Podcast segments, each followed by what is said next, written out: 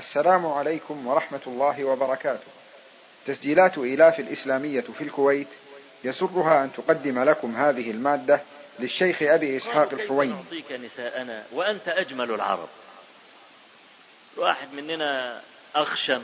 أنت مقطقط وجميل وحلو. تقعد المرأة معاك ساعتين ما ترضاش ترجع فما نقدرش معلش اعذرنا في المسألة دي. طيب ارهنوني أبناءكم. قال هذا عار علينا. يسب أحدهم يوما فيقال رهن بوسق من شعير ولكن نعطيك اللأمة. لأمة درع الحرب. علشان لما يجوا بدرع الحرب وبالسيوف ما يستنكرش الموضوع يقول جايبين السيف ليه؟ أو لماذا أتوا باللأمة؟ فيقوم يرتاب. فهم بادروا قبل أن يعرض عرضا ثالثا هم اللي بادروا أن نعطيك اللأمة. خلاص. تمام. موعدنا مثلا غدا. أتوا باللأمة؟ وبالسيوف والكلام ده ساعة نصف الليل ناداه أبو نائلة يا كعب انزل. كان كعب حديث عهد بعرس. المهم نزل ينفح منه ريح الطيب. امرأته قالت أين تنزل في هذه الساعة؟ قال هذا رضيعي أبو نائلة وهذا ابن أختي محمد بن مسلمة. الشاهد بقى من الحديث قال لهم إيه؟ بما وإحنا نعرف اليهود جبناء بنص الكتاب العزيز. قال لهم إيه؟ إن الكريم إذا دعي إلى طعنة بليل أجاب. واحد قاعد في البيت واحد بيصرخ في الشارع لا تعرف هو مين ولا ابن مين ولا إيه الموضوع تنزل. ما بتفكرش بقى في نفسك تاخد لك رصاصة تاخد لك سكينة تاخد لك أي حاجة. ما فيش حد بيدور على المسألة دي. إيه كريم؟ إن الكريم إذا دعي إلى طعنة بليل أجاب. قالت له إني أسمع صوتا يقطر منه الدم. المهم إن نزل كعب بن مالك ويعني خلاصة القصة إن هو كمحمد ابن مسلمة لما شم العطر كده قال ما رأيت عطرا كاليوم. فتبسم كعب وقال عندي أعطر العرب. طب ممكن أشم راسك؟ قال نعم. فشمه وسابه. مش قام واخده مرة واحدة لا عشان يأمن شوية. لأن لو خدوا غيلة كده ممكن يعني يفلفص منه ولا حاجة. شمه وتركه. فأبو نائلة قال له طب ممكن أشم أنا كمان؟ فلما أمسك به أبو نائلة وشم راسه أم مسك رقبته بقى وقال دونكم عدو الله فقتلوه. إلى آخر الحديث المعروف في الصحيحين. فالشاهد العرب كانوا أهل نجدة وكانوا أهل مروءة. حتى إن الجبان لما بيعيش في وسطهم ممكن يبقى إنسان نبيل أو عنده شيء من النبل. فالعرب دول أحرار وما كانوا يصبرون على الضيم أبدا. كان الواحد يدخل إذا يعني اقتضته الظروف يدخل يموت نفسه لكن لا يعيش ذليلا. ودايما يعني إيه يرن في ودني كده كل ما أرقب حالة المسلمين في زمان الناس. دايما يرن يعني إيه في ذهني أبيات لتأبط شرا. ثابت بن جابر يقول فيها آه وقد قتل آه خاله. فعايز ياخد بالطار بتاعه. قال إن بالشعب الذي دون سلع لقتيلا دمه ما يطل.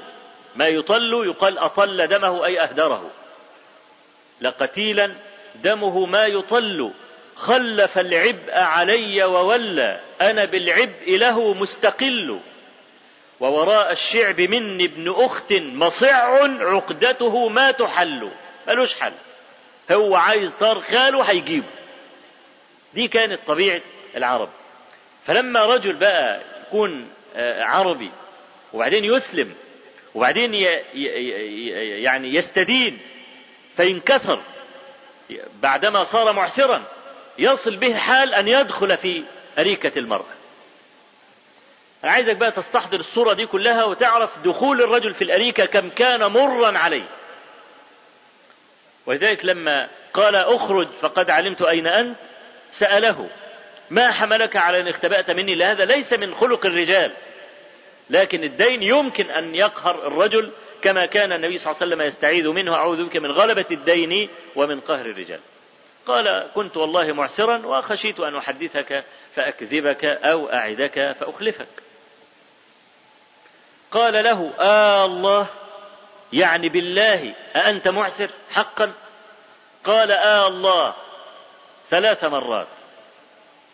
فدعا بصحيفته فمحاها. وقال إن وجدت قضاء فاقضني وإلا فأنت في حل. وهذا من أجود ما يكون. ليه؟ يظل الدين يعني عليه ما دام حيا. فإن مات الورثة ما بيدوروش على الماء اللي مات. يقول لك الحي أبقى من الميت. الله يرحمه بقى. لكن كوم اللحم اللي سايبه وراه ده. طب ده هذا ماله؟ وبعدين ده هذا يحبس على باب الجنة. ولا يدخل الجنة وإن كان شهيدا. وكتبت له الشهادة على وجهها. وكان عند الله شهيدا لا عندنا. نحن لا نعلم إذا كان شهيدا أم لا. لكن لو سلمنا جدلا أن رجلا نال الشهادة حقا ونزل وحي من السماء أن فلانا شهيد. فإن دينه يحبسه على باب الجنة ويعذب به. لا أن يحبس فقط. كما في الحديث الذي رواه النسائي وغيره أن النبي صلى الله عليه وسلم كان إذا أتي بجنازة يسأل أعليه دين؟ فإن كان عليه دين لا يصلي عليه. ويقول صلوا على صاحبكم. وطبعا آه، صلاة النبي صلى الله عليه وسلم على الميت رحمة. ودعاء مستجاب. ده يعني آه، بعض الصحابة سمع النبي صلى الله عليه وسلم يدعو على جنازة. اللهم باعد بينه وبين خطاياه كما باعدت بين المشرق والمغرب. اللهم نقه من خطاياه كما ينقى الثوب الأبيض من الدنس. اللهم اغسله من خطاياه بالثلج والماء والبرد. قال فتمنيت أن أكون أنا ذلك الميت. فمعنى النبي صلى الله عليه وسلم ما يصليش على حد دي حاجة عظيمة جدا وتعتبر فاقرة. فلما قال صلوا على صاحبكم قال له إيه مدين آه عليه ديناران عليه دينارين. قال صلوا على صاحبكم. واحد من الصحابة صعب عليه الموضوع. قال يا رسول الله علي. الديناران بس صلي عليه. فصلى عليه. ثم لقيه. آخر النهار كده. أديت دين صاحبك. قال رسول ده إحنا لسه دفنينه يعني. بعد. ثاني يوم لقيه. أديت دين صاحبك؟ قال نعم. قال الآن برد جلده.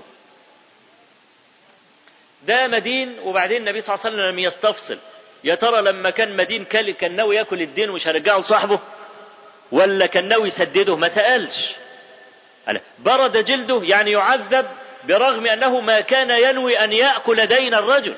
كان ناوي يسده لأن ترك الاستفصال في حكاية الحال ينزل بمنزلة العموم من المقال. طالما لم يستفصل النبي صلى الله عليه وسلم ويقول طب هو الدين كان ناوي يسدده ولا ناوي يأكله؟ ما سألش. فهذا يدل على العموم. لو كان هيأكله أو كان مش هياكله ده بيعذب به فيبقى الواحد المفترض انه قبل أن يستدين ينظر لما يستدين؟ أنا معايا سيارة نص عمر. مش لازم أستدين عشان أجيب سيارة آخر موديل. في ناس بيستدينوا عشان كده. في واحد بيستدين علشان يشطب مثلا البيت أو الفيلا على أحسن مستوى. وهو قد لا يكون عنده وفاء. طب ليه أورط نفسي هذه التوريطة؟ هبني مت غدا. أعندي وفاء لهذا الدين؟ طيب لو عندي وفاء أولادي عندهم وفاء لي فيؤدوا عني من مالي؟ ولا هيقول لك الله يرحمه ويبشبش طوبة اللي تحت راسه وخلاص راح والحي أولى من الميت؟ هل أولادي متدينون مثلا ولا فسقة ولا ناس مجرمين ولا ناس ملهمش في أي حاجة؟ لو مت مش هيطلعوا حتى عشرة درهم صدق ولا عشرة دينار صدق على روح يبقى لازم أعمل حسابي في المسائل دي. ولا أستدين ببساطة. خلاص؟ يبقى إذا الدين مسألة خطيرة. فأبو اليسر لم يضيع ماله. لأنه محتاج للمال. قال إن وجدت فاقضني. وإلا فأنت في حل. إن لم تجد في مدة حياتك كلها. فتؤدي إلي أنت في حل. إن مت آه، فاقضني. إن مت أنت في حل. ثم قال سمع أذني هاتين وأشار إلى أذنيه وبصر عيني هاتين ووعاه مناط مناط قلبي وأشار إلى مناط قلبه أو وعاه قلبي وأشار إلى مناط قلبه. الإشارة دي إنما فعلها أبو اليسر كما كان يفعلها رسول الله صلى الله عليه وسلم كنوع من تأكيد الكلام.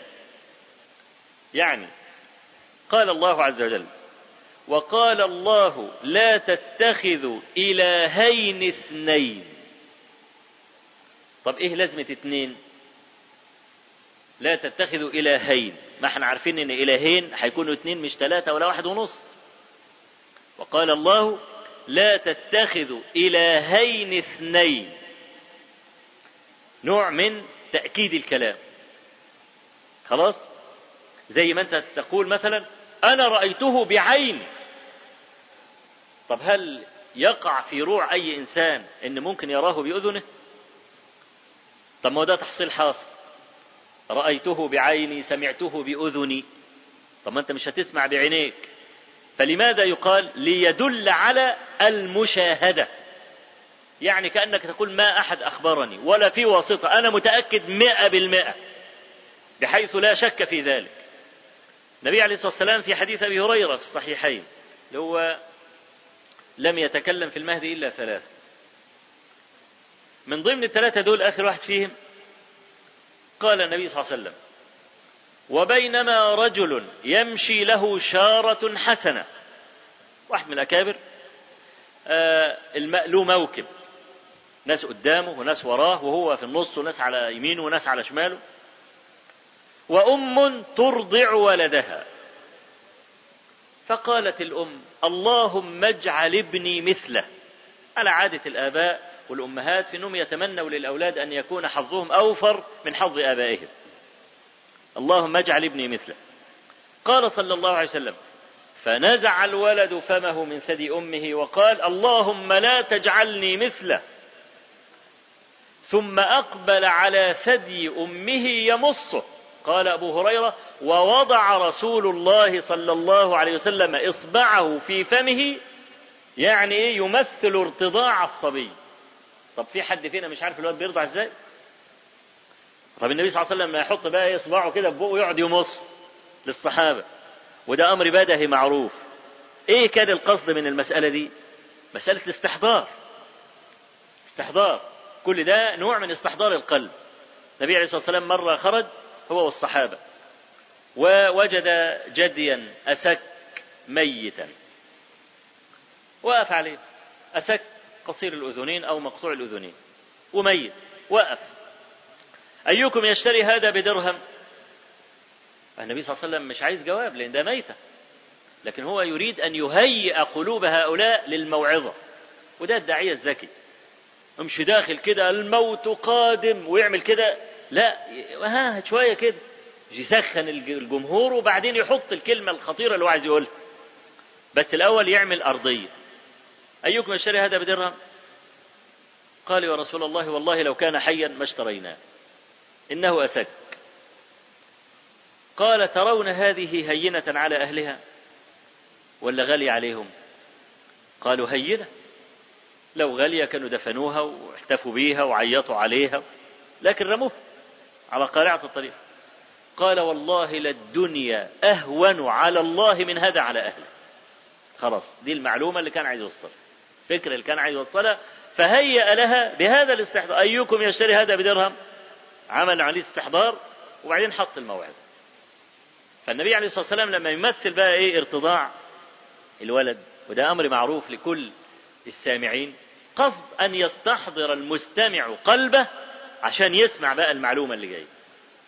فهو أبو اليسر يريد أن يقول أنا ما أخبرني أحد لأن الصحابة كان يروي بعضهم عن بعض وأحيانا لا يصرح الصحابي باسم الذي حدثه. ده في علم الحديث اسمه مرسل الصحابي. هنتكلم عنه النهارده إن شاء الله لما نتكلم عن مصطلح الحديث. مرسل الصحابي. صحابي يحكي حكاية لم يحضرها. زي ابن عباس لما يحكي أشياء في واقعة بدر. ابن عباس كان صغيرا في واقعة بدر وما حضر. طب مين اللي قال له؟ صحابي. من هو يا ترى؟ ما نعرف. لكن الصحابة كانوا صادقين وكان يصدق بعضهم بعضا. فكان الصحابي أحيانا يسقط أو لا يذكر اسم من حدثه اتكالا على صدقه. فأبو اليسر يريد أن يقول له أنا ما أخبرني أحد عن النبي صلى الله عليه وسلم بل أنا سمعته بأذني من فمه إلى أذني. ورأته عيني وهو يتكلم ويحرك شفتيه. ولما سمعته منه دخل قلبي ووعاه مناط قلبي وأشار ووعاه قلبي وأشار إلى مناط قلبه. رسول الله صلى الله عليه وآله وسلم يقول من أنظر معسرا أو وضع عنه أظله الله في ظله. يبقى أبو اليسر نفذ الحديث حرفيا. لأنه قال له إيه؟ قال له إن وجدت فاقضني. دي تساوي من أنظر معسرا. وإلا فأنت في حل أو وضع عنه. يبقى إذا مات وضع عنه يبقى نفذ الحديث بشطريه أم لا؟ أظله الله عز وجل في ظله. هنا لابد من وقفة مهمة. ذكر الدليل هو جمال الفتوى. واحد بيسألك سؤال ما الحكم الفلاني؟ حكم في المسألة الفلانية؟ حلال ولا حرام؟ لا تقل حلال حرام وتسكت. فإذا قلت هو حلال اذكر الدليل. إذا قلت هو حرام اذكر الدليل. لا أقول اذكر الدليل وجوبا إنه لا يجب على المفتي أن يذكر الدليل للمستمع أو للسائل لا يجب. ولكن ذكر دليل الفتوى من جمال الفتوى. فإن فإنك إذا قلت هذا جائز وشفعت ذلك بذكر الحديث خشع له قلب المستمع. لأن كلام الله عز وجل وكلام النبي صلى الله عليه وسلم له قدسية في القلب. وخسر المسلمون كثيرا جدا في ديارهم وافتقروا بسبب فرض الضرائب وترك الزكاة. الضريب ضريبة يعمل قانون للضريبة. إذا ما دفعتش الضريبة تعاقب. طب والزكاة؟ قال لك دي حاجة أنت حر فيها. تطلعها تطلعهاش تحسب الزكاة غلط ما تحسبهاش.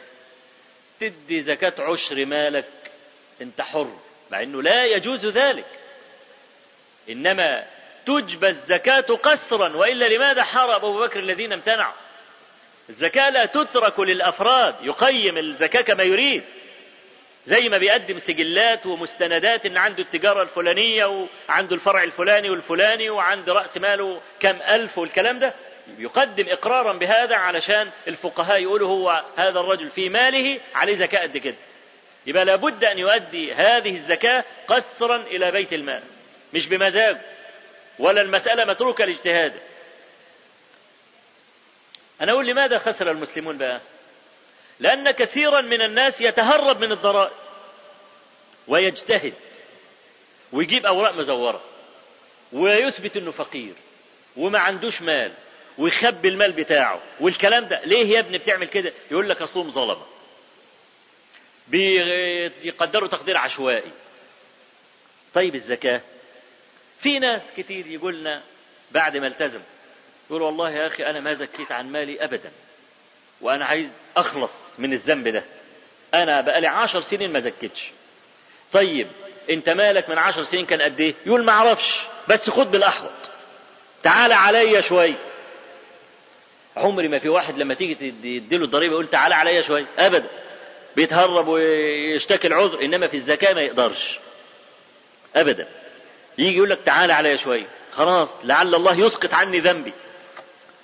كلهم في الزكاة يقولون ذلك. ما هو الحامل وما هو الفرق؟ إن الزكاة فرضها الله عز وجل والضرائب فرضها العبد. خلاص؟ ونحن نعتبر بواقعة معاصرة وواقعة قديمة. العرب كانوا يشربون الخمر كالماء. والصحابة في أول الإسلام برضو كانوا يشربون الخمر لحد ما حرم الخمر كما تعلمون على مراحل. فكان الخمر عندهم كالماء. وبعدين كانوا بيشربوا خمر على مزاج بقى. خمر معتق حلو كده من اللي هو يعني تشربه بقى تحس بالنشوة.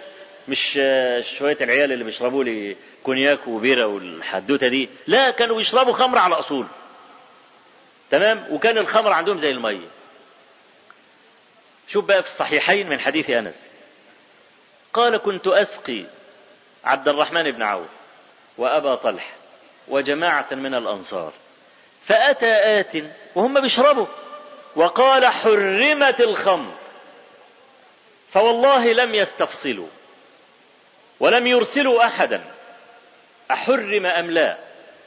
إنما قال أبو طلحة فورا تو ما سمع. قال يا أنس قم فأرق الجرار. أراق جرار الخمر بخبر رجل.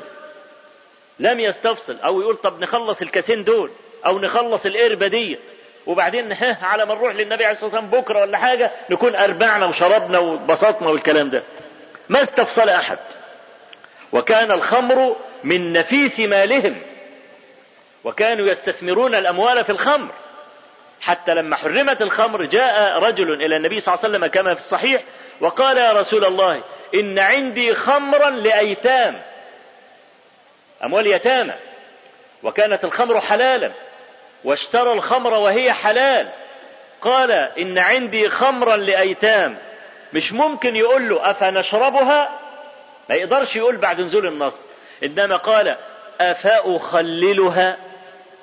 ممكن نتركها كده لحد ما تتحول من نفسها الخل والخل حلال. أفنخللها؟ قال لا أرقها برغم أنه مال أيتام. وإحنا طبعا عارفين الآية في مال الأيتام الذين يأكلون أموال اليتامى ظلما إنما يأكلون في بطونهم نارا وسيصلون سعيرا. تمام؟ ده موقف الصحابة لما علموا أن الكلام من الله. طيب. العصر الحديث سنة 1930 أرادت الولايات المتحدة الأمريكية أن تحرم الخمر بعد ما رأوا الآثار السلبية تماما للخمر وإن بيسكروا وبيضربوا بعض ويخبطوا بعض والكلام ده. بدأوا بقى إيه؟ يكلفوا اللجان. اللجنة الثقافية والسياسية والاقتصادية والمش عارف كل واحد في تخصصه يوظف هذا التخصص لبيان مضار الخمر.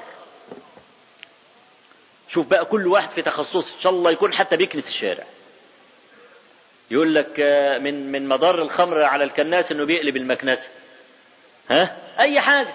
هو عايز أي معلومة من أي حد عشان يبشع مسألة الخمر. كانت الحصيلة الأبحاث دي تسعة آلاف مليون ورقة طبعا ده رقم خطير جدا جدا.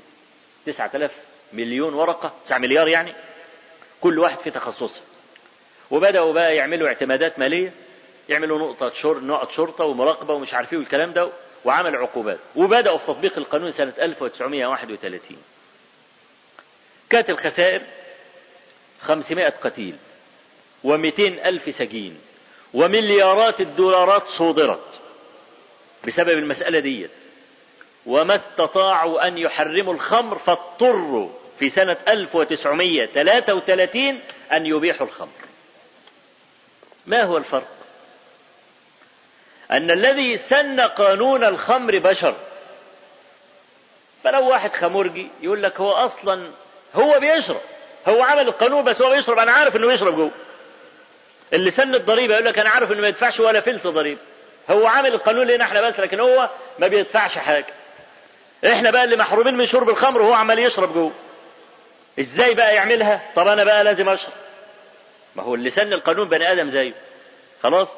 فيقوم ياخده على أسوأ محمل إنما الكلام بقى النازل من السماء. فاجتنبوه. خلاص. فاجتنبوه من الله كلمة في مقابلها تسعة آلاف مليون ورقة فيها كم كلمة التسعة آلاف مليون ورقة دول كلمة واحدة من الله. انتهى العرب الذين كانوا يشربون الخمر كالماء. كلمة واحدة. عشان كده الإيمان لابد أن يستثمر. يستثمر الحس الإيماني عند الناس. أنا لو النهاردة منعت الضريبة وقلت تجب الزكاة واتقوا الله وأدوا الزكاة. أنا أعلم أنه لن يتخلف عن أداء الزكاة إلا فاسق. وأغلب الناس سيؤدون الزكاة طواعية. وهيروح يقول له ما يخبيش أبدا شيء من رأس المال. يبقى ده لابد أن يستثمر هذا الحس الداخلي عند المسلمين وهو تعظيم كلام الله ورسوله. فأنت لما تيجي تسأل ما الحكم الفلاني؟ تقول قال النبي صلى الله عليه وسلم كذا وكذا وكذا وأفتى العلماء بموجب هذا الحديث أن الحكم كذا. فهذا من جمال الفتوى ويساعد المستمع على أن يمتثل. لأن أنت لو قلت له حرام حلال وما جاش على مزاجه يقول لك لا مسأل واحد تاني جايز الاقي عندي فتوى تاني. لكن أول ما تقول له قال رسول الله صلى الله عليه وسلم يوم ممكن يعني قلبه ياكل يقول لك أنا سمعت كلام الرسول وبعدين هروح لواحد تاني. كده. لكن ممكن يتصور ان ده رأيك الشخصي يقول لك هو رجل وقد يصيب ويخطئ نشوف عند واحد مفتي تاني ولا بتاع فيبقى أبو اليسر وهو بيسقط لم يكتفي بأن يقول أنت في حل إن وجدت فخذين وأنت في حل إنما يقول سمع أذني هاتين وبصر عيني هاتين ومعاه قلبي وشور ويشير إلى مناطق قلبه. ده كله يدل على المحبة البالغة لكلام النبي صلى الله عليه وسلم لأنهم كانوا يتدينون به. تعرف إيه المشكلة بتاعتنا. بصراحة أننا لا نحب النبي صلى الله عليه وسلم حبا حقيقيا. وإن صرخنا في الآفاق بأعلى صوت أننا نحبه طب أنا حد مثال. ممكن يكون في هذا المجلس العامر من تورط ولبس خاتم الذهب أو دبلة الذهب. ممكن. طيب أنا هقول لك دلوقتي أن النبي صلى الله عليه وسلم أمسك الحرير بيد وأمسك الذهب بيد وقال هذان حرام على ذكور أمتي فإن كنت ذكرا فاخلع الذهب. طب اللي خلق اللي لابس ذهب دلوقتي أهو لو عمل كده أهو وسحب الخاتم يبقى بيحب النبي. هو ده حلها. استنى بقى لما يروح ويستشير مراته. أو يخلع البتاع ويعمل تجربة. ما ساعات كده الواحد مثلا على الحوض الصبح بيغسل وشه ولا بتاع يخلع بقى الإيه الخاتم الدبلة بتاعته يحطها على الحوض وبعدين كده ومن السرعه لشغل ينسى الدبلة. مراته تيجي على الحوض تلاقي الدبلة تقوم واخدها حطها في جيبها. يرجع الراجل ها قول لي نسيت إيه النهارده؟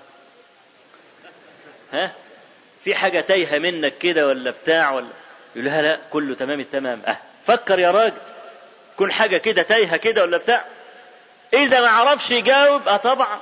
ما أنا ما عدليش قيمة عندك. ها؟ بقى تنسى الدبله اللي اسمي مكتوب عليها من جوه. ها؟ وتنساها على الحوض. وكمان ما تفتكرش فين أيام ما كنت بتكلمني في التليفون بالساعات وكنت بهرب من أهلي وأجي معاك والكلام ده وتعمل له مشكلة. ها؟ إذا بقى كنت هتنتظر لحد ما تروح وتعمل بقى مجلس عائلي ونستشير نخلع دي ونحط دي واقنع مراتي ومش عارف إيه يبقى أنت لا تحب النبي. حتى وإن صرخت. وقلت أنا أحبه. لأن أنا هقول لك ببساطة. لو افترضنا جدلا أننا في زمان النبي صلى الله عليه وسلم الآن ولقيك في الطريق وقال يا فلان اخلع عنك هذا الذهب. هتعمل إيه؟ تقول له روح لمراتي؟ ولا تخلع الذهب على طول؟ لو النبي صلى الله عليه وسلم موجود النهارده كان ممكن بعض الناس يقولوا له كده. أنا سمعت بأذني هاتين ولم ارى بعيني لأنه كان برنامج في الراديو. ها؟ سمعت بأذني هاتين. امرأة في برنامج عندنا اسمه على النصر قابلت واحدة من اللي هم بيقول لك تحرير المرأة. قالت بالنص الذي لا أنساه. وهي بتتكلم عن الحجاب والحجاب تخلف والكلام ده. قالت لو النبي كان موجود النهارده وقال لي البس الحجاب هقول له لا. دي يحكم على بايه دي. يحكم على بايه تقول له لا. ويجرؤ أحد أن يقول له لا. طب شوفوا بقى الصحابة الجيل الفريد العجيب الذي حق له أن ينتصر. دولة عمرها الحقيقي كدولة عشر سنوات غزت الدنيا. عشان كان أمثال هؤلاء الفضلاء هم اللي كانوا يحملون الإسلام. عشر سنوات مدة بقاء النبي صلى الله عليه وسلم في المدينة. عشر سنوات إيه؟ في عمر الأمم. ده طرفة عين. عمر الأمم. عشر سنوات بهذا الجيل الفريد. في الصحيح أن رجلا كان يلبس خاتم ذهب. فالنبي صلى الله عليه وسلم قال انزع عنك هذا. وقال في بعض الروايات الأخرى انزع عنك حلية أهل النار. فالصحابي أخذوا ونزعوا أو النبي صلى الله عليه وسلم نزعه فألقاه. نعم. شد الخاتم من إيده ورماه على الأرض. قعدوا قعدتهم الصحابي ماشي سايب الخاتم على الأرض. فواحد قال له الخاتم بتاعك.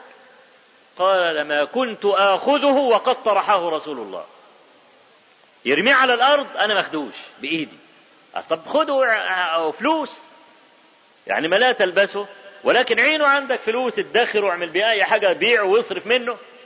لكن استعظم أن يأخذه النبي صلى الله عليه وسلم فيلقيه وهو ياخده بإيده. امتثال وكانوا يتدينون.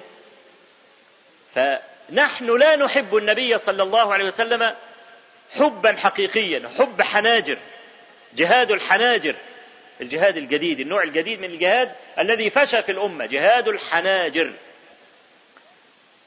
أنا عندما أتكلم عن الحب حب الصحابة للنبي صلى الله عليه وسلم دائما يحضرني هذا المثل الرائع الرائق الذي رواه مسلم في صحيحه أن النبي صلى الله عليه وسلم لما هاجر إلى المدينة نزل في دار أبي أيوب الأنصاري.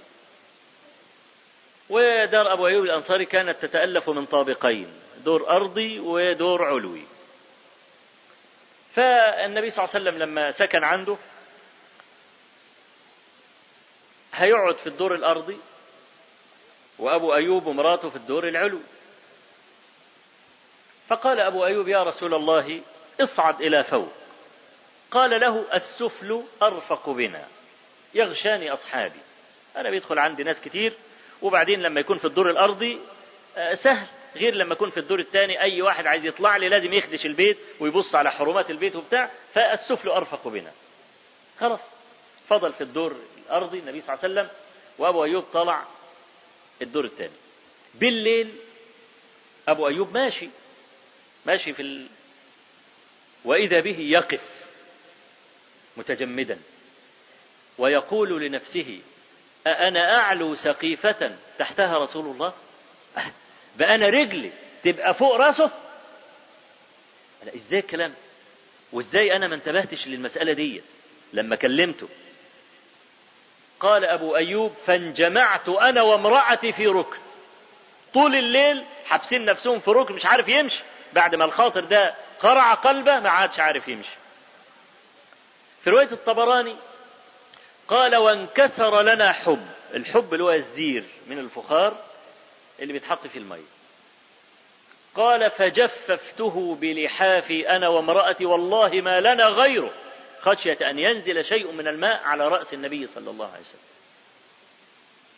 فلما أصبحت نزلت إليه وقلت والله يا رسول الله لا أعلو سقيفة أنت تحتها أبدا.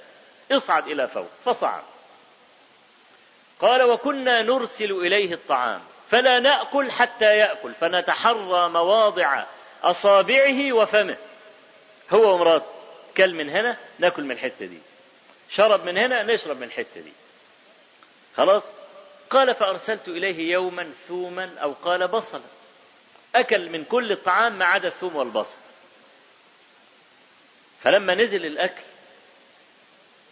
ورأى أنه لم يأكل من الثوم والبصل قال ففزعت الصحابي لما يقول فزعت يعني فزع.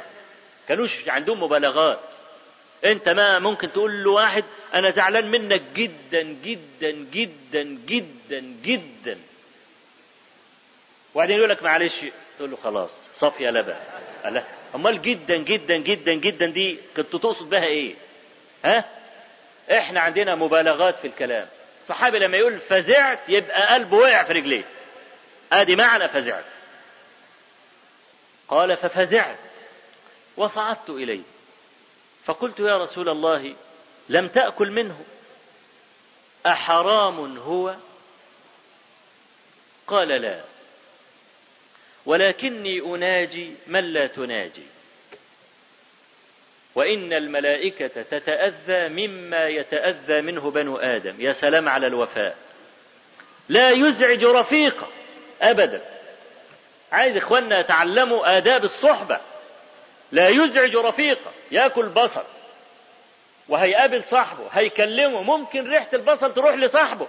دي ما يعملهاش. أفيمكن إذا كان يراعيه هذه المراعاة أن يخونه أو أن هو يورطه أو أن يخاصمه أو أن يفعل معه أي حاجة؟ لا. عايز يتعلم الصحبة على حقها ووفاء الصحبة فلينظر إلى تصرف النبي صلى الله عليه وسلم مع أصحابه. قول أناجي من لا تناجي. ده في نوع من الوفاء لا يخطر لكثير منا على بال وربما قرأ الحديث لكن لم يقرع خاطره المعنى ده. ربما. في الصحيحين النبي صلى الله عليه وسلم قال دخلت الجنة البارحة في المنام يعني. فرأيت قصرا وعليه جارية تتوضأ. فقلت لمن هذا القصر؟ قالوا لعمر. طبعا عمر الخطاب جالس معه. فقلت امرأة من هذه؟ قالوا امرأة عمر. قال فلما ذكروا ذلك وليت مدبرا لما ذكرت غيرتك يا عمر. فبكى عمر وقال أعليك أغار؟ أنت؟ ممكن حد يغار منك؟ وأنت طاهر الذيل الذي يراعي الصبح يراعي أصحابه حتى في المنام. أنا ما رأيت هذا الوفاء إطلاقا. يراعي أصحابه حتى في المنام. فيوم يقول له لا ليس بحرام ولكني أناجي من لا تناجي. ولا أزعجه. عندما يأتيه جبريل عليه السلام يدارسه بالقرآن لا يزعجه. قال أبو أيوب المحب برغم أنه أخذ الحكم الشرعي وأن البصل والثوم ليس بحرام قال له لا جرم أكره الذي تكره حتى وإن كان حلالا. هذا حب عالي كعب عالي في الحب.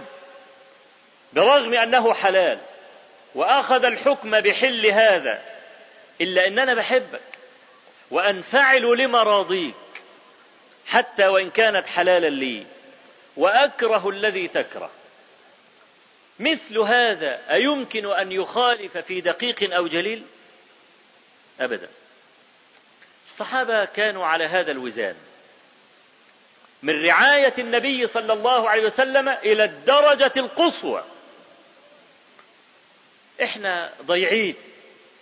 النبي عليه الصلاة والسلام ترسمه بنت يهودية على هيئة خنزير. ونكاية في المسلمين ينشر على الإنترنت عشان تبقى فضيحة بجلاجل. ولا يتحرك أحد. ده دي لا يطهرها إلا الدم. طالما قرب من النبي ده إحنا ده أغلى واحد عندنا.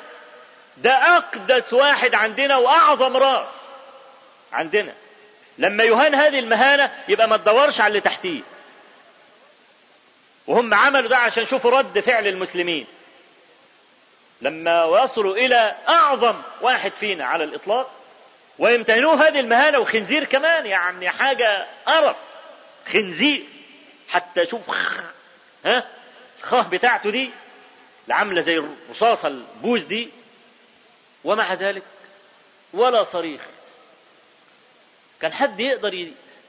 يقدر يعمل كده يفكر في كده. كان بقى صحابة محتسبون كانوا يحبون النبي صلى الله عليه وسلم. وهو عندهم هو عرضهم وهو حياتهم كلها. يشوف المثل الرائع الرائق كمان الذي رواه أبو داود وأحمد وغيرهما بسند جيد.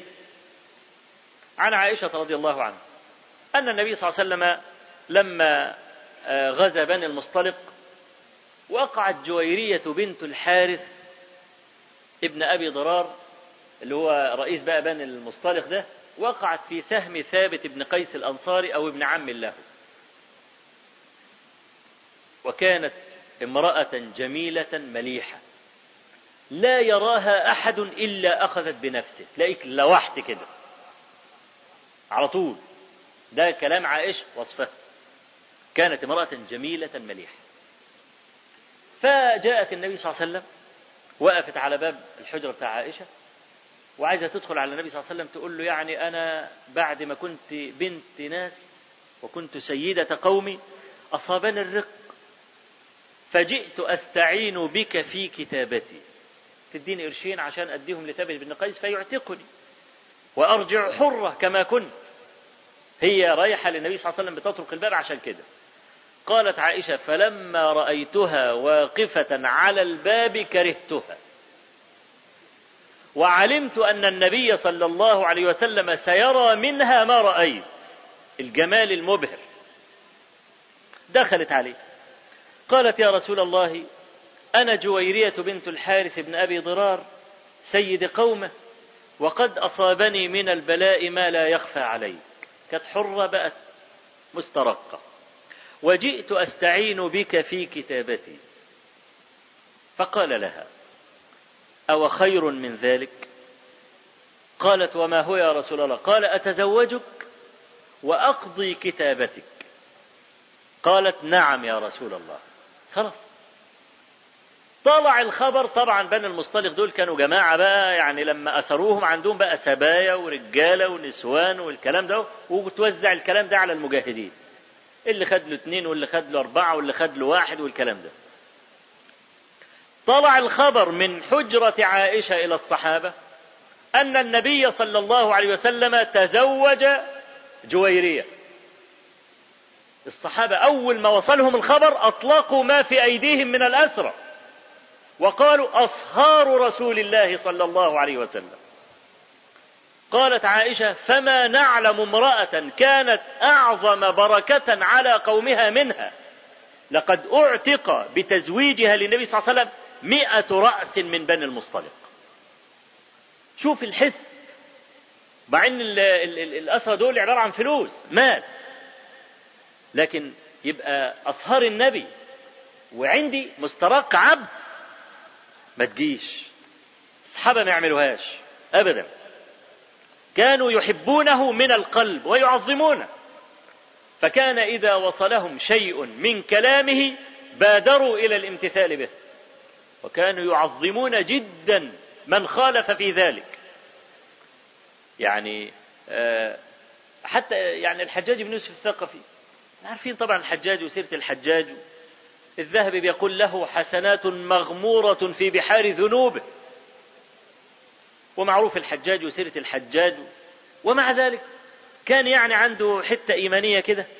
لما كان يذكر بالله مثلا والكلام ده ويذكر له كلام الله عز وجل كان يخنس وكان يطاطي راسه. في حكاية طريفة. أيام الحجاج عايزين يقبضوا على واحد. راحوا يفتشوا ما لاقوهوش قال لك خد أخوه. رهينة لحد إيه ما يجي. دخلوا على أخوه هدموا عليه الدار وقبضوا عليه وكانوا زمان بيعطوا المسلمين أعطيات كده من بيت المال مساعدات يعني قاموا قاطعين الإيه؟ المساعدة وحلق على اسمه. اتحط يعني زي ما إحنا بنقول في البتاع في القائمة السوداء. خلاص؟ يا جماعة أنا مظلوم. خلاص انتهى الأمر. طيب أرجوكم إذا جاء الأمير أكلمه بس. طيب الحجاج معدي؟ والله في واحد عايز يكلمك. ها عايز إيه؟ قال له أيها الأمير ذهبوا ليقبضوا على أخي فلم يجدوا فقبضوا علي. وهدم داري ومنع عطائي وحلق على اسمي. حط عليه حلقة كده دايرة كده. وأنا ما فعلت شيئا. قال الحجاج هيهات. أما سمعت قول الشاعر جانيك من يجني عليك وربما تعدي الصحاح مبارك الجرب ولرب مأخوذ بذنب عشيرة ونجا المقارف صاحب الذنب. ما سمعتش الشاعر بيقول الكلام ده ولا إيه؟ قال أيها الأمير قال أصلح الله الأمير فإني سمعت الله يقول غير ذلك. فقال الحجاج وما يقول الله؟ قال قالوا يا أيها العزيز إن له أبا شيخا كبيرا فخذ أحدنا مكانه إنا نراك من المحسنين. قال معاذ الله أن نأخذ إلا من وجدنا متاعنا عنده إنا إذا لظالمون. حينئذ هذا الحجاج القاسي القلب أطرق. وصفق بيديه وقال علي بيزيد بن أبي مسلم رئيس الشرطة قال ابن لهذا داره وافكك له عن اسمه ومر له بعطاء ومر مناديا ينادي أن صدق الله وكذب الشاعر. آه لما يقول له قال الله عز وجل يمس قلبه رغم إنه يعني سفك للدماء والكلام ده لكن مس القرآن قلبه وكان عنده تعظيم لحرمات الله في الجملة يعني. وهو الذي حزب المصاحف ونقط المصحف وأمر يحيى بن يعمر أن هو يكتب المصاحف وينقطها. نعم.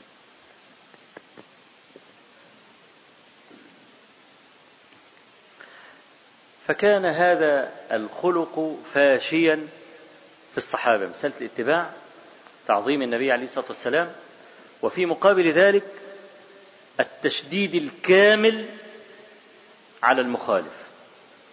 ما كانوا يتهاونون في مسألة الطاعة وإظهار الولاء للنبي عليه الصلاة والسلام.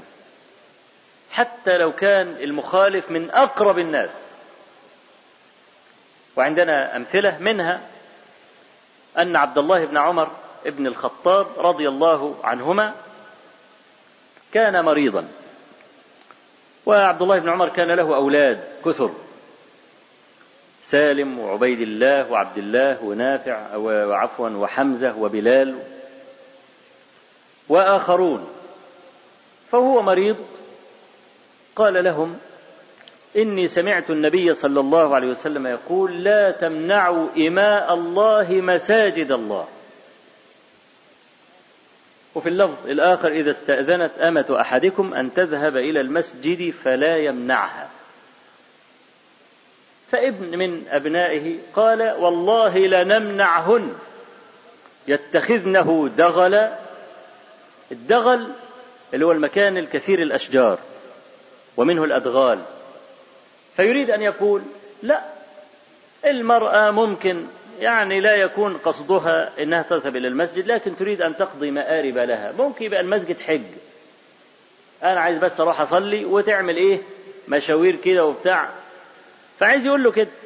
يعني إذا لاح لي إن المرأة لن يكون المسجد هو همها الاساسي وإنما هتروح تقضي مشاوير وتعمل مآربها والكلام ده أنا همنعه. عبد الله بن عمر سمع قوله والله لنمنعهن تناول حصى من على الأرض وحصبه. وسبه سبا شديدا مقذعا. الراوي يقول أظن سالم ما سمعته يسب أحدا هذا السب قبل ذلك. وقال له أقول لك قال رسول الله صلى الله عليه وسلم لا تمنعوا وتقول لنمنعهن أخرج. فما دخل عليه حتى مات.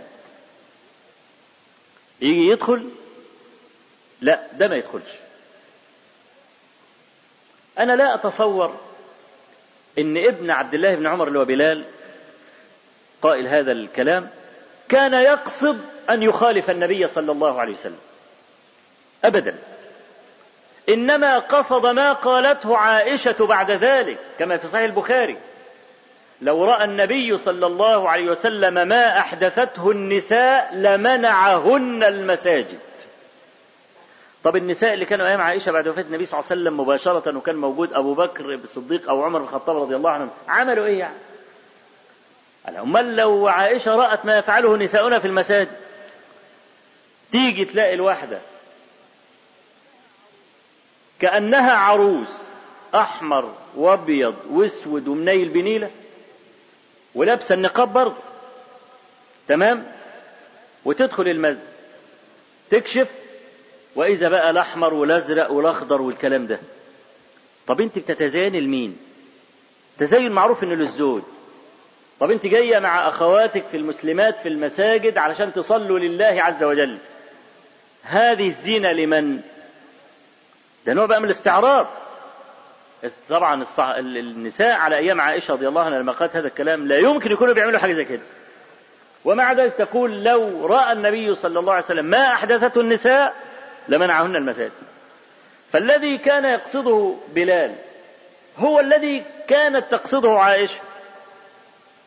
والحكم الشرعي الذي ما أظن أن عبد الله بن عمر الخطاب لو لو سئل يعني يخالف فيه والله أعلم أن المرأة إذا كانت تذهب إلى المسجد والمسجد بيبقى فيه نساء سوء فبينقلوا لها بقى إيه؟ طباع. يخببوها على زوجها. تقول له ما أنا زوجي بيعمل كذا وكذا لا اصل ريشه. انت هتسيبيه لحد ما يلعب بيكي ولا إيه؟ لا. اوعي تخيبي خيبة فلانة الفلانية لما ما عملتش وخدتش احتياطها ورماها في الشارع. اوعي تعملي كذا وبعدين يبتدوا يخببوه. إذا بان للرجل أن النساء في المسجد يخببونها عليه جاز له أن يمنعها وإذا استأذنت أمة أحدكم أن تذهب إلى المسجد لا يمنعها على الاستحباب. عند جماهير العلماء. تمام؟ لكن الجناية التي ارتكبها ابن عبد الله بن عمر إنه خلى كلامه وبل كلام النبي صد رد. لا تمنعه سأمنع. ما عادش بقى نقول له قصدك إيه بقى؟ حتة قصدك إيه وتقصد إيه والكلام ده؟ لا لا لا لا, لا خلصت دي. النبي عليه الصلاة والسلام يقول كلام تقوم حاطط كلام قباله ضده مهما كان قصدك. الكلام ده غير مقبول. هذا هو الذي أوجع عبد الله بن عمر. لأن عبد الله بن عمر لو اطلع وكان يعلم حقيقة أن ابنه يقصد أن يخالف النبي ما تركه حيا. إنما يكون بقى يرد على النبي عليه الصلاة والسلام ويقول له لأ زي المرأة اللي بتقول له لو قابلني في الشارع وقال لي البس الحجاب هقول له لأ. قضت على نفسها. وشوف سبحان الله هذه المرأة اللي هي صاحبة البرنامج ده هي برضه شوف يعني برضه نسأل الله العافية في برنامج في حلقة تانية من البرنامج قابلت واحد منصبه كبير قوي بعد ما خلصت معاه الآراء والكلام والمش عارف إيه قالت له طيب إحنا عايزينك بقى في آخر الحلقة تقول لنا مبدأك في الحياة. قال لها قول الله عز وجل اعمل لدنياك كأنك تعيش أبدا واعمل لآخرتك كأنك تموت غدا. قالت له صدق الله العظيم. ضعف الطالب والمطلوب. الله المستعان. يعني لا هو عارف قرآن ولا هي كمان عارفة قرآن. شوف بقى لما يكون بقى مش عارف. ده, ده حتى الحديث ده موضوع مكذوب على النبي. عليه الصلاة والسلام ليس بصحيح أصلا. حديث موضوع على رسول الله صلى الله عليه وسلم. تقوم تقول له صدق الله العظيم إشارة أن أنا حفظ القرآن يعني.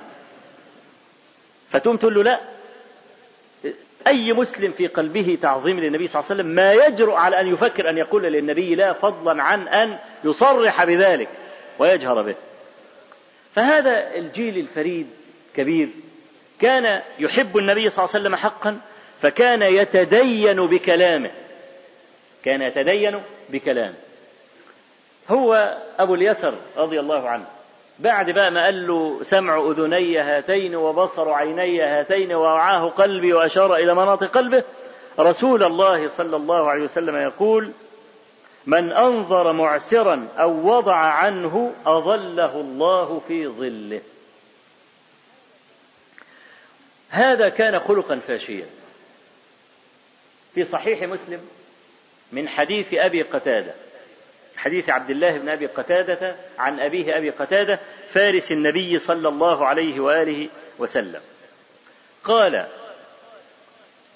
إن أبي كان يطلب رجلا بحق له عليه. برضه إيه راجل عليه دين. فاختبأ منه. الرجل المدين اختبأ منه. فظفر به أبو قتادة. فسأله لماذا تختبئ؟ فقال له العسرة. فاستحلفه. أأنت معسر أم لا؟ زي برضه إيه؟ أبو اليسر قال له آه الله الله ثلاث مرات. فحلف الرجل أنه معسر. فدعا أبو قتادة بصكه فمحاه. الكمبيالة بتاعته؟ مسح. زي أبو اليسر بالضبط. إخوان بعضهم من بعض. وقال سمعت رسول الله صلى الله عليه وسلم يقول من أنسأ معسرا أو وضع عنه أنجاه الله عز وجل من كرب يوم القيامة. نفس الكلام. آه الإمام الطحاوي أبو جعفر صاحب العقيدة المشهورة روى في كتابه مشكل الآثار بسند جيد عن عبد الله بن عمر. يبقى عندنا أبو اليسر وعندنا أبو قتادة. وعندنا عبد الله بن عمر ابن الخطاب رضي الله عنهما. أنه كان يتقاضى رجلا برضه له دين عند راجل فتوارى عنه. كله الهروب الكبير كله بيهرب كل مدين بيهرب. فقال له أتحبسني وتوارى عني؟ لأن هو راح يخبط برضه على الباب وقفه ما قالوش بقى لا يمين ولا شمال. فضل إيه واقف عبد الله بن عمر. قال له بقى تحبسني وتخليني واقف. وكمان تتوارى مني. فقال الرجل له إني لا أجد ما أقضيك. قال له آه الله. قال آه الله. آه الله. قال آه الله. قال فأخذ صكه فمحاه. في أي اختلاف بين الصحابة في التصرف؟ هو هو نسخة بالكربون. ثم قال سمعت رسول الله صلى الله عليه وسلم يقول أظل الله عز وجل رجلا يوم لا ظل إلا ظله أنسأ معسرا إلى ميسرته أو محى عنه خذ كمان مثلا رابعا روى الإمام أحمد في. في, في المسند عن عطاء مولى بني فروخ قال اشترى رجل من عثمان بن عفان أرضا. فعثمان قال له يعني تعالى خذ مالك. الرجل غاب يومين ثلاثة لم يذهب لعثمان. ثم لقيه عثمان في الطريق. قال لماذا لم تأت فتأخذ مالك؟ قال والله ما قابلني أحد إلا قال لي غبنت. ضحك عليك عثمان. باع لك الأرض غالية فقال عثمان أهذا الذي صدك؟ لكن أنت يعني تيجي تستلم الأرض؟ قال نعم. قال فأنت مخير بين أرضي ومالك. إني سمعت رسول الله شوف كل حاجة يذكر فيها النبي عليه الصلاة والسلام. إني سمعت رسول الله صلى الله عليه وآله وسلم يقول رحم الله عبدا سمحا. إذا باع سمحا إذا اشترى سمحا إذا اقتضى. فلك ما أحببت من ذلك. عشان كده لا كان عندهم ضغائن ولا كان عندهم أحقاد.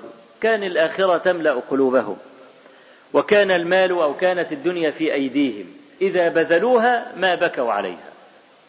لكن الإشكال تدخل الدنيا في القلب يتضيع الدنيا يجي له تصلب شرايين ويجي له ذبحة وطب ساكت على إيه؟ لأنه يعيش للدنيا يعمل لها. ولذلك يحمله هذا على الشح أن يبخل بحق الله في المال. وسوف يترك المال لمن لن يترحم عليه أو لن يذكره. وهذه من العاقبة. حدثني أخ لي من الصادقين من بقعة من بقاع الشام. قال كان لي عم. والعم ده كان غنيا وكان مفتريا أيضا عنده جبروت. كل حصلته في الدنيا أو رأس ماله اللي أعطاه هذا الجبروت مئة مليون دولار. عنده شاحنات وعنده شركات كان لا يصلي ولا يزكي ولا يفعل أي شيء. فقال ذهبت إليه أنا وبعض أصحابي نعظه 100 مليون دولار. وطلعش الزكاة. ده لو طلع الزكاة اللي هي تعتبر ملاليم بالنسبة لرأس المال. ده كم أسرة سيكفلها وكم مريض سيعالج وكم جائع سيأكل. فأول ما دخلوا كده وكلموه بدأوا يتكلموا الزكاة قال له اسكت انت وهو. يا عمي ربنا وهبك المال. فقال الكلمة التي سأذكرها ويعني ناقل الكفر ليس بكافر وإن يعني أنت عارف المال إلى زوال وممكن الإنسان يخسر ويجي على الحديدة. قال له أتحدى أن يفقرني الله؟ صاحبي قال لي أنا سمعت الكلمة دي جلدي كله نمل وخفت إن تنزل صاعقة من السماء تاخدنا كلنا. خرجت. أمهله الله ستة أشهر. ما أحلم الله. كما قال النبي صلى الله عليه وسلم لا أحد أصبر على أذى يسمعه من الله. إنهم لا يدعون أن له ولدا وأنه لا يحيي الموتى وإنه ليرزقهم ويعافيهم. وإن الله لا يعجل ليس هذا من الحديث لا يعجل كعجلة أحدنا. أمهله ستة أشهر بعد هذا التحدي ثم ابتلاه بمرض وهو انسداد مجرى البول. دار في الكرة الأرضية كلها وأنفق ملايين الدولارات. ولم يستطع واحد من الأطباء أن يعرف العلة ما هي؟ ما نعلم ثم انسد مكان الغائط. هو ده الذل بقى. إن يبقى اللي معاك قرفان منك. يصل الإنسان إلى حال يكره نفسه ويتأذى به من حوله. وفتحوا له فتحتين وبتاع والكلام ده. ويلبس بامبرز. وما فيش حد عارف يقرب منه. ثم أهلكه الله. لما جم بعد كده علشان الورثة يشوفوا التركة وجدوه مدينا بملايين.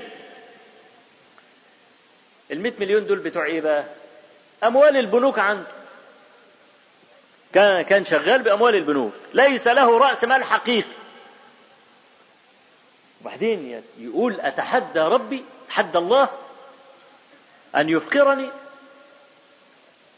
وإذ قالوا اللهم إن كان هذا هو الحق من عندك فأسقط علينا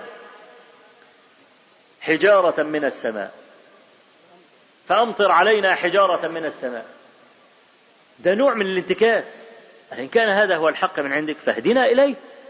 ده العاقل يقول الكلام. إذا ثبت أنه حق اهدني إليه. كان يقول له إذا كان الحق من عندك اديني أمارة إنك أنت ترجم علي حجارة تموتني. هو ده عاقل ده؟ هو ده عمل زي الجماعة اللي إيه الكفار بتوع قريش دول. فربنا تبارك وتعالى واهب المال. فأنت بقى كن سمحا. عندك مال واحد واقع في ورطة أنت متحقق أنه واقع في ورطة. وإذا أقرضته لا يضرك أن تقرضه. أقرضه. ليه؟ لأن فيه فيه جزاء كبير عظيم. هذا الجزاء لا يعرفه إلا من قرأ حقيقة يوم القيامة. أظله الله في ظل تعرف كم قدر هذا الظل وأهميته. هذا ليس ظل شجرة. اللسان يعني يستظل تحتها. لا. هذا ظل الله عز وجل يوم القيامة. وشوف بقى حديث ابن مسعود عشان أعرفك برضو أن ظل الشجرة يوم القيامة غنيمة باردة. عشان بقى تعرف ظل الله عز وجل كيف هو. حديث ابن مسعود وهو في الصحيح أيضا. قال النبي صلى الله عليه وسلم إن آخر رجل يخرج من النار ويدخل الجنة رجل يدعو الله عز وجل. اللهم أخرجني منها. لقد قشبني ريحها وأحرقني ذكاؤها. وفي بعض الروايات خارج الصحيح أنه يقول يا حنان يا منان أربعين سنة. أخرجني منها. فيقول الله عز وجل له عبدي ألا إن أخرجتك منها تعاهدني على ألا تسألني عن شيء بعد ذلك؟ يقول إي وعزتك لا أسألك غيرها أطلع منها بس. فيخرجه منها. فلما يخرج من النار والهوى اللي بره ده يلفح جلده يلتفت إليها ويقول تبارك الذي نجاني منك لقد أعطاني الله شيئا ما أعطاه أحدا من العالمين. ده ما يعرفش بقى إن في ناس سبقوه وعمالين يتنعموا بقى. هو طلع منها هو ده الغنيمة الباردة. فترفع له شجرة. وتحتها ماء. شوف بقى أهل النار ينادون يطلبون قطرة ماء. عشان بقى الغسلين والصديد ده مش شطة بقى ولا الكلام ده. ده غسلين وحنظل ونعوذ بالله من النار. فهيموت عايز يبلع. وسقوا ماء حميما فقطع أمعاءهم. عايز تبلع خد مية بتغلي.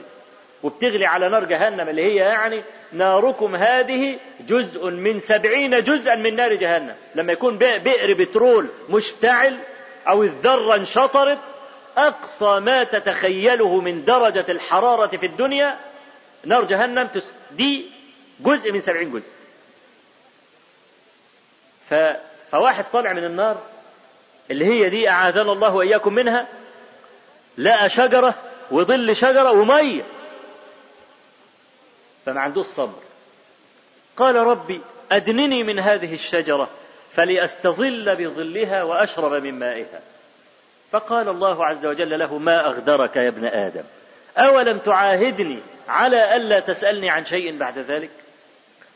يقول النبي صلى الله عليه وسلم وربه يعذره لأنه لا صبر له عليه. فيقول له ألئن أدنيتك من هذه الشجرة تعاهدني على ألا تسألني عن شيء بعد ذلك؟ يقول إي وعزتك لا أسألك غيرها. خلاص يقعد تحت ظل الشجرة ويشرب الماء البارد اللي هو محروم منه أهل النار. استظل جلده برد شرب مية وارتوى فرفعت له شجرة هي أحسن من الأولى. فلما رآها قال رب أدنني من هذه الشجرة فليستظل بظلها وأشرب من مائها. قال ما أغدرك يا ابن آدم؟ أولم تعاهدني على ألا تسألني عن شيء بعد ذلك؟ وربه يعذره لأنه يرى ما لا صبر له عليه. قال ألئن أدنيتك منها؟ تعاهدني على ألا تسألني عن شيء بعد ذلك. يقول إيه وعزتك. لا أطلب لا ليه أطلب غيرها؟ أم ما قعدوا تحت الشجرة. المرة دي بقى ما جابلوش شجرة أحسن من ديت فتح له باب الجنة. شاف بقى على سرر متقابلين. طب ليه متقابلين؟ قال لك لأن اللي بيزعلوا بيدوا قفاهم لبعض. ها؟ لكن دول إخوان. ها؟ يعني من حبهم في بعض لا يريد الواحد منهم أن يتوارى وجه أخيه عنه. شوفهم بقى عمالين يتضاحكوا بقى وبتاع وهو قاعد لوحده.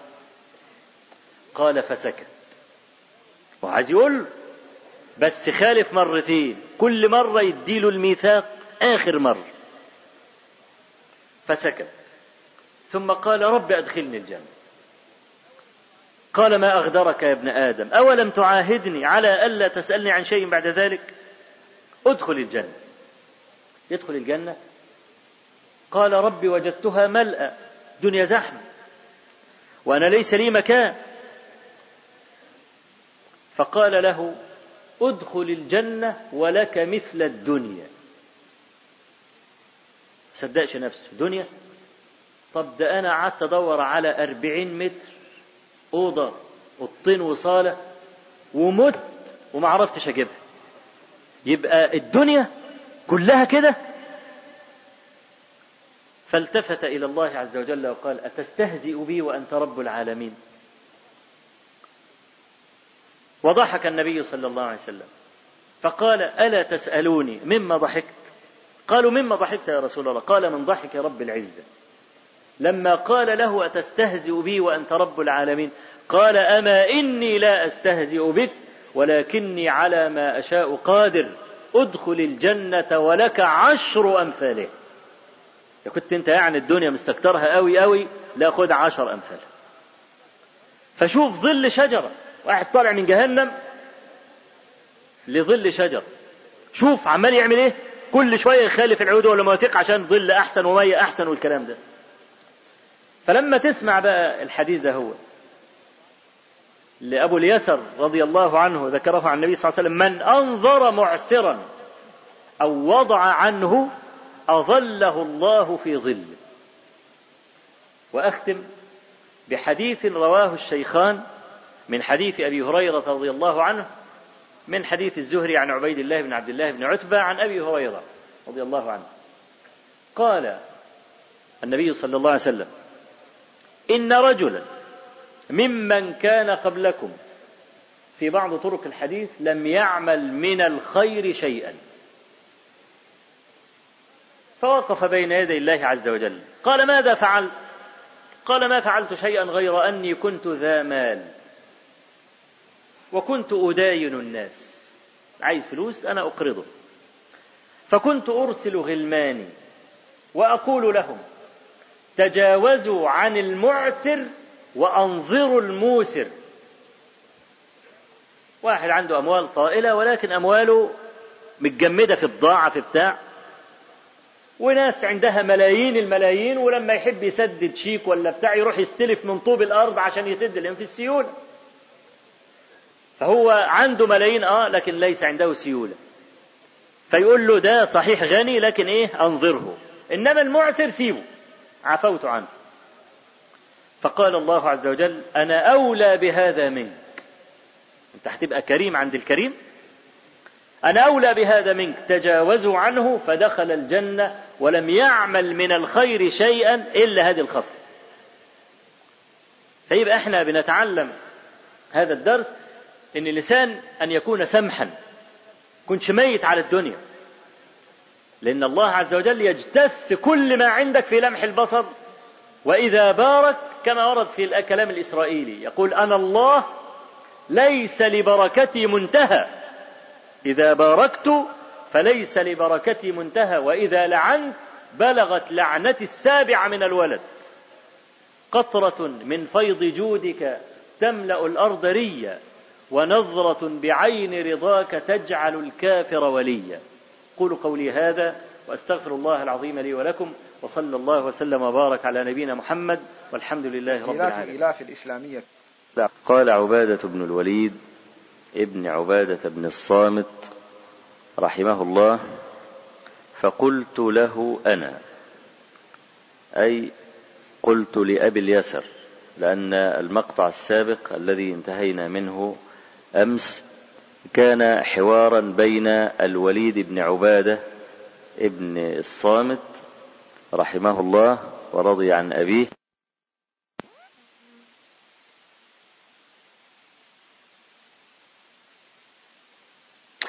عنه فدخل الجنة ولم يعمل من الخير شيئا إلا هذه الخصلة. فيبقى إحنا بنتعلم هذا الدرس إن اللسان أن يكون سمحا. كنش ميت على الدنيا. لأن الله عز وجل يجتث كل ما عندك في لمح البصر وإذا بارك كما ورد في الكلام الإسرائيلي. يقول أنا الله ليس لبركتي منتهى. إذا باركت فليس لبركتي منتهى وإذا لعنت بلغت لعنتي السابعة من الولد. قطرة من فيض جودك تملأ الأرض ريا. ونظرة بعين رضاك تجعل الكافر وليا. قولوا قولي هذا وأستغفر الله العظيم لي ولكم وصلى الله وسلم وبارك على نبينا محمد والحمد لله رب العالمين. الإلاف الإسلامية.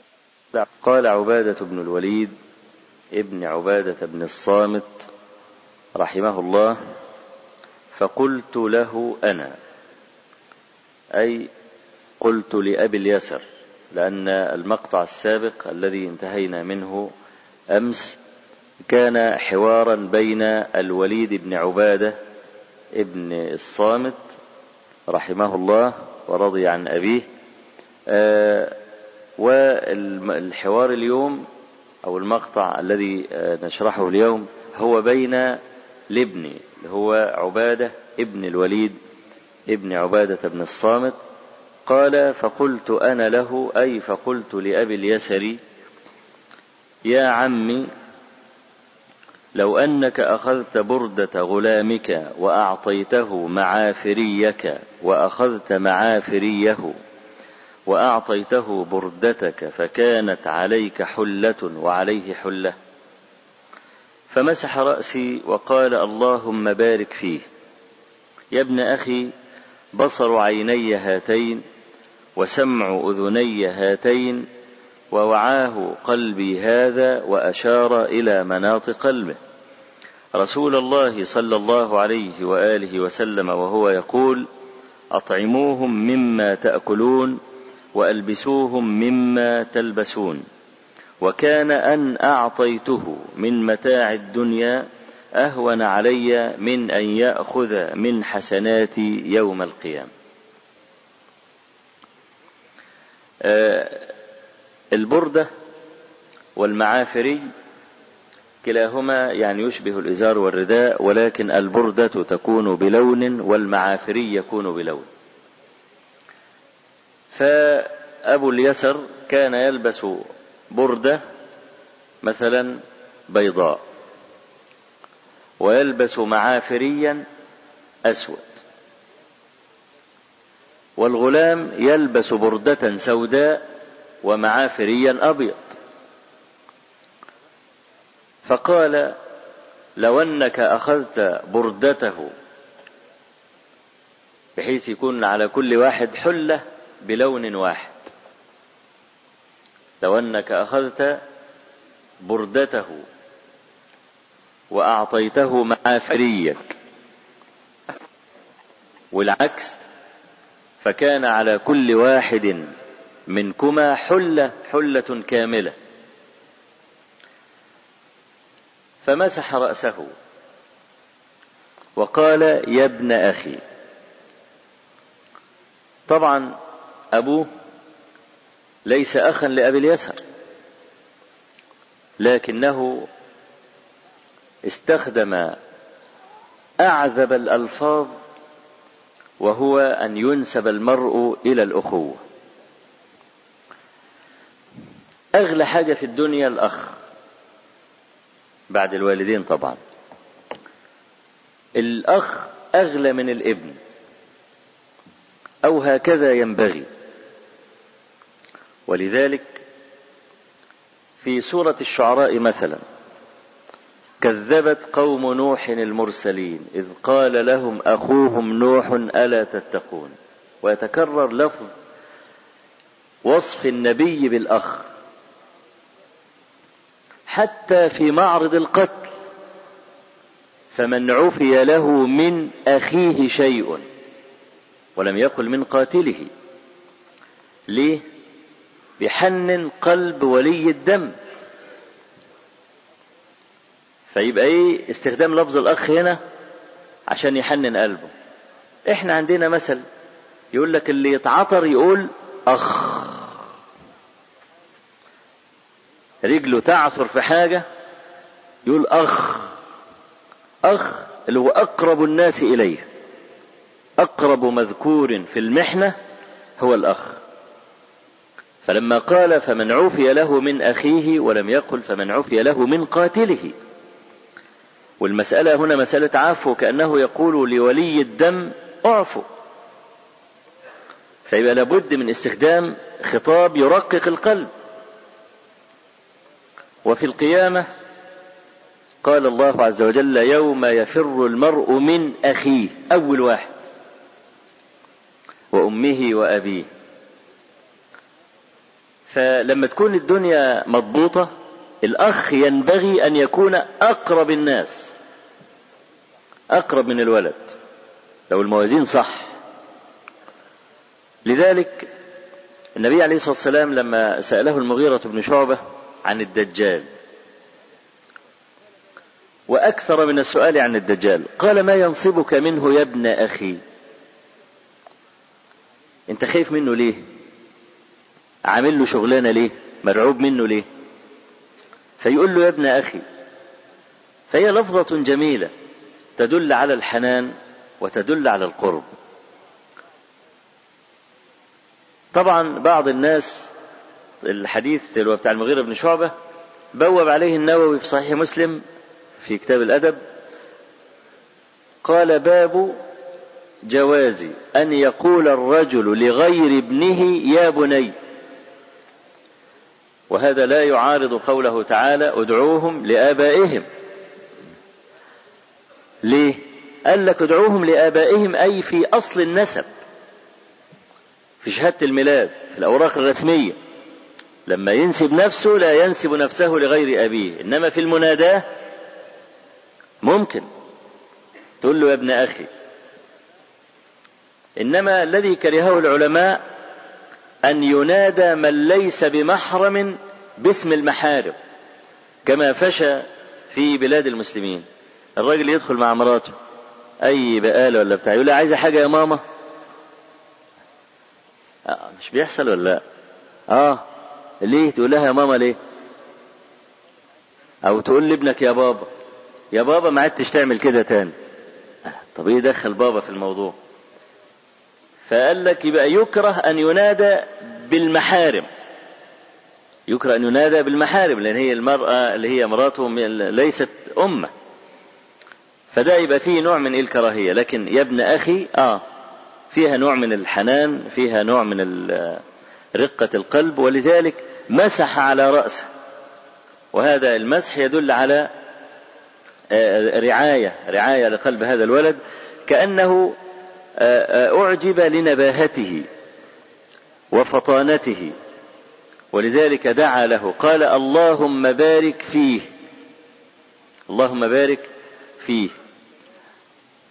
طب ليه ما قالوش اللهم بارك فيك وهو واقف قدامه. ليه استخدم ضمير الغائب؟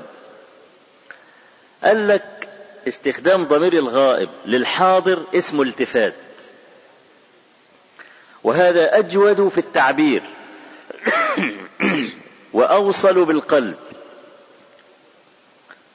عشان كده أي رجل متصدر للدعوة وهو يخاطب الجماهير ينبغي أن يتجنب تاء الخطاب وكاف الخطاب. يقول مثلا إيه؟ فإذا شربت الخمر مثلا فأنت ملعون. فيقوم كل مستمع يحس إنه هو بيلعنه. فإذا زنيت فأنت في النار وبئس المصير. وهيتخرب بيتك إن شاء الله. فيقوم اللي مستمع يحس كأن أنت إيه؟ بترميه بحجر. غير لما تقول فإن زنى فهو في النار. فإن شرب الخمر عذب. خلاص؟ يبقى إيه؟ يبقى في نوع من الالتفات. وده أجود أجود في التعبير وأوصل بالقلب. ولذلك قال اللهم بارك فيه بعدما مسح رأسه ودعا له. وهذا من حسن الخلق. إذا ناداك أحد وأنت تجيبه ادع له. تقول له ماذا تريد؟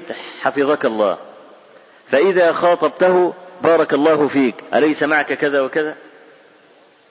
ده بيبقى إيه؟ فيه نوع من الوصل بالقلب. النبي عليه الصلاة والسلام كان إذا ناداه رجل قال له يا لبيك. مع إن لبيك نحن نقولها بغير ياء النداء. لأن لبيك معناه إجابة بعد إجابة. أو أنا مقيم على طاعتك. فيستخدم أفضل الألفاظ وياء النداء دي أصلها للتنبيه. ياء النداء إنما هي للتنبيه. ولبيك أيضا تنبيه. يبقى تنبيه مع تنبيه في منتهى الاهتمام. ولذلك يعني لم يكن جيدا لما قال رجل مرة يا أبا القاسم. وكان في واحد في الصحابة يكنى بأبي القاسم كمان. وهو بينادي على صاحبه والنبي صلى الله عليه وسلم موجود في المجلس. يا أبا القاسم فالتفت إليه وقال يا لبيك قال لم أعنك. مش أنت؟ أشوف بقى الفرق. فقال النبي صلى الله عليه وسلم تسموا باسمي ولا تكنوا بكنيتي. ليه؟ حتى لا يقع إنسان في مخالفة الأدب كما حدث هنا. تسموا باسمي ولا تكنوا بكنيتي عشان كده العلماء لما نظروا هل يجوز للرجل أن يكنى بأبي القاسم أم لا؟ في عندنا أبو القاسم الطبراني أحد أئمة الحديث وأبو القاسم البغوي أحد أئمة الحديث. فهل يا ترى هؤلاء خالفوا لما قال تكنوا تسموا باسمي ولا تكنوا بكنيتي العلماء رعاية لهذا الحديث الذي ذكرته الآن قالوا إنما نهي عن التكنية به وهو حي حتى لا يلتبس. فلما مات صلى قاسم لن يكون لن يتصور أحد أنه ينادي النبي صلى الله عليه وسلم. فربطوا إيه الحكم بالعلة دي فلما زالت العلة زال الإيه؟ زال المعلول معها كما يقال يعني. فهو القصد يعني شوف النبي صلى الله عليه وسلم لما يقول يا لبيك يعني فإحنا وإحنا بنرد على بعض أو بنطلب من بعض حاجة لا مانع وهذا من حسن الخلق أن تشفع كلامك بالدعاء لأخيك وتعود لسانك على كده. تعود لسانك على كده. آه، في طبقات الشافعية لتاج الدين السبكي. وأبوه تقي الدين السبكي علي بن عبد الكافي كان إماما آه، آه، مجتهدا ومن أقران شيخ الإسلام ابن تيمية اللي هو أبوه تقي الدين. بيحكي تاج الدين في الطبقات.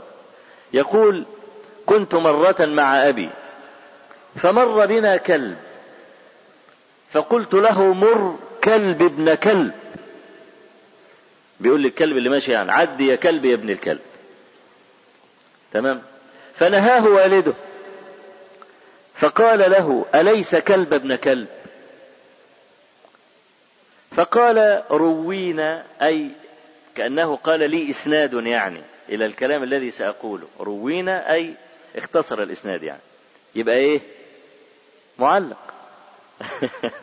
مش كده؟ طيب. قال روينا عن عيسى عليه السلام أنه مر به خنزير.